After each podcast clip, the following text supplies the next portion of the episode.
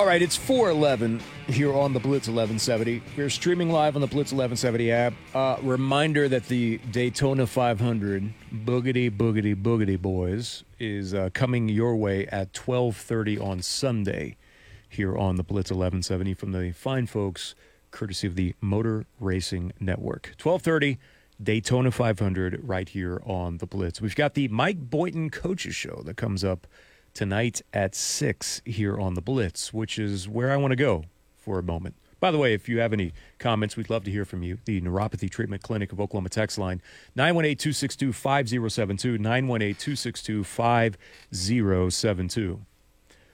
So there was a moment of availability this afternoon for Mike Boynton as is typical, right, on a Thursday, Scott. I think that's pretty common. I think for him to have the day of his yeah, because he usually show. yeah, and, and, to preview whatever the game is on Saturday. Yes. Yeah. Um, I know some people have started to craft this in a certain way, and I can understand where they are coming from. But Mike Boynton today basically said listen, folks, we are so far behind in the NIL game that it is, in a way, embarrassing. Now, he didn't say embarrassing. I'm kind of picking up what he was hinting at here and said that the NIL game needs to reach a specific level just to retain players and that doesn't even matter who the head coach is, whether it's him next year or not. Um, as a matter of fact, he said multiple times throughout the discussion that the team not only had to do better on the floor, because some people would say, really, you're going to talk about that mainly in a press conference without actually saying what we're witnessing on the floor is part of the problem here he wasn't shying away from that at all.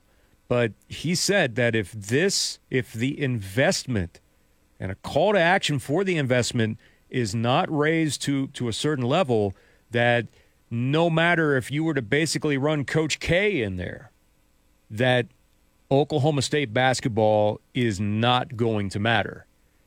And a lot of the response, as you guys can imagine, was see, he's already laying the groundwork trying to fight for his job. Or, yeah, that's great. Why don't you win some basketball games? Which was pretty much the, I think, the response that was most often was, yeah, yeah, yeah, yeah. All right, you're throwing it back at us again. Why don't you win more? And then we'll talk about this. But I've had people tell me the situation, dire is the wrong word but when you are repeatedly coming in at the level that you are from a fundraising standpoint on the basketball front, that you might as well get ready to expect years like this to continue happening time after time after time. Because he can go out and still recruit the guys that he wants and bring them in and maybe have them, for instance, like this year where it's two or three incredibly young players that are contributing a lot for this team, but that after that year is over, what are you going to do to try to keep them before they decide to go somewhere else or not have an extended stay in Stillwater in the first place? But I, this is Mike Boynton again calling to arms. The, the problem, though, that I think Mike Boynton is running into to me is the scene from Beverly Hills Cop when Foley's in the locker room dressing and Jeffrey is next to him, and I believe uh, Inspector Todd is looking for him, and he Jeffrey is trying to tell him like, "Hey man, like Inspector Todd is looking for you," and Axel sticks his fingers in his ears and goes, "La la la la, I am not listening to you. I cannot hear you. Leave me alone." And then, and then Inspector Todd breaks in the door and is like, "Is that bleeping Foley in here?" And it gets everyone's attention like basketball fans from Oklahoma State, I feel like have their fingers in their ears and going la la la la la. I cannot hear you. You need to win on the floor, and the message, I think, is kind of falling on deaf ears in the call for NIL. That's probably happening in a lot of places around the country, but I just wanted to focus on that one here because Uh, I don't know if you guys watched it or not, but I mean, there was a there, like multiple moments of him basically saying, "We just need better. We need better." Not hiding from the fact that they've been bad, but the fact that they need more money to sustain the program. Both both things can be true, right? They can, yes. I mean, this. I don't think one has to necessarily make the other untrue. But how I many mean, people though take that approach? Uh, most people. You yeah, think so? I think most people look at look at something like that and pick a side, right? And They do.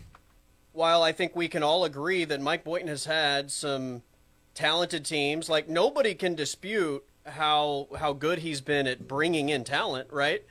Now, developing that talent and and you know, I, I guess um, maintaining a certain level of consistency within the program in terms of your your level of play is another story, but it's fair to say that he's brought in really good talent. I think it's also fair to say for the most part a lot of what that has has come out of that has been underwhelming in comparison to maybe what the talent would suggest is possible. And simultaneously, you can look at the off the court stuff and say it does need to be better. Here's the reality. Football is king, right? It is. Football is king in this state. Football is certainly king at Oklahoma and it wasn't always true, but it's true now. Football is king at Oklahoma State. And just think about all the conversations we've had over the last two or three years about how far behind football is compared to everyone else. If Yeah. football is king and your football program, in terms of recruiting budgets and, and everything else, is that far behind their peers, then I can only imagine what it's like for basketball, which is not number one on campus, right? So I, I think what Mike Boynton is saying is probably 100% true and probably spot on without knowing anything about the situation. And simultaneously, it's hard for fans, I think, to hear that when you've had seven years of, of I think, you know, to some level, disappointment. I think the the time frame that we're in kind of amplifies the divisions within the athletic department now more than ever before it, to me Of course. because if you in in the world of NIL what some are trying to do from a collective front you're going to have the King Kong which is your football program that sucks up so much of the energy and push to try to f- keep because hey i'm sorry you still got to feed king kong right? Like it's great to have him you got to feed him. That takes up so much energy to continue to feed that behemoth and it's only getting worse. And now the rest of the programs that more than ever before are only being sustained on the scraps that are left over. And unless you have a very wealthy member of your alumni base or someone that's just say a fan of a particular sport that says I'm willing to go above and beyond and only earmark this amount of money for this program. And that happens from time to time in some places correct? Every now and then you'll get someone and be like you know what? Yeah. my granddaughter played I don't soccer here. I'm how about I donate you know uh, $10 million here and it's only earmarked for this? But unless you have that now it just seems like it's getting harder and harder and harder. And and bas- men's basketball is the second sport, right? In in the majority of athletic departments. Look how hard it is for some of these places that have been typically even labeled basketball schools. Yeah, and and Oklahoma State again is not in terms of resources uh, one of the you know more notable brands in in the conference even much less the country right i mean you just don't have a lot of the same resources that that some other places have on top of the fact that you're you're clearly secondary now in basketball to to football and then you don't have a winning product and I think that makes it even more difficult for people to want to spend more money. And it just and unfortunately you get to a certain point because of performance because of wins and losses mainly more on the L side that then the fan base then says, "Look at this dude that's up there just continuing to say the same thing." But there's there's legitimate truth in it. But I just don't Yeah, know. I I, just don't know where the rescuing comes from. timing is just the the enemy, I think, in this situation, right? Like what Mike Boynton is saying is true, but from a timing standpoint and where the basketball program is, nobody wants Not to great. Not But- great at all. That's why I say both can be true. I mean, the response of you need to win games can be true in addition to what Mike Boynton's saying being true. But yeah, it's it's tough for people to stomach that when you're watching a, a product, you know, sit at a certain level and as we've talked about, I think for, you know, at least a couple of seasons, more than anything, wins and losses aside, standings aside, for for for fans to just feel like something is headed in the right direction or has positive momentum with it is huge in sports. And even if you're not winning games, you know, I think you're able to generate donations when people feel good about the direction that something is going. And right now, I don't know how there would be a ton of OSU fans that could even make the argument that it's headed in the right in the right place, right? Yeah, I think you're dead on with that. I really do. If you don't have that that feeling or that there is any hope upon the horizon, it is it's definitely difficult to get energized for sure. It's it's like walking in every day.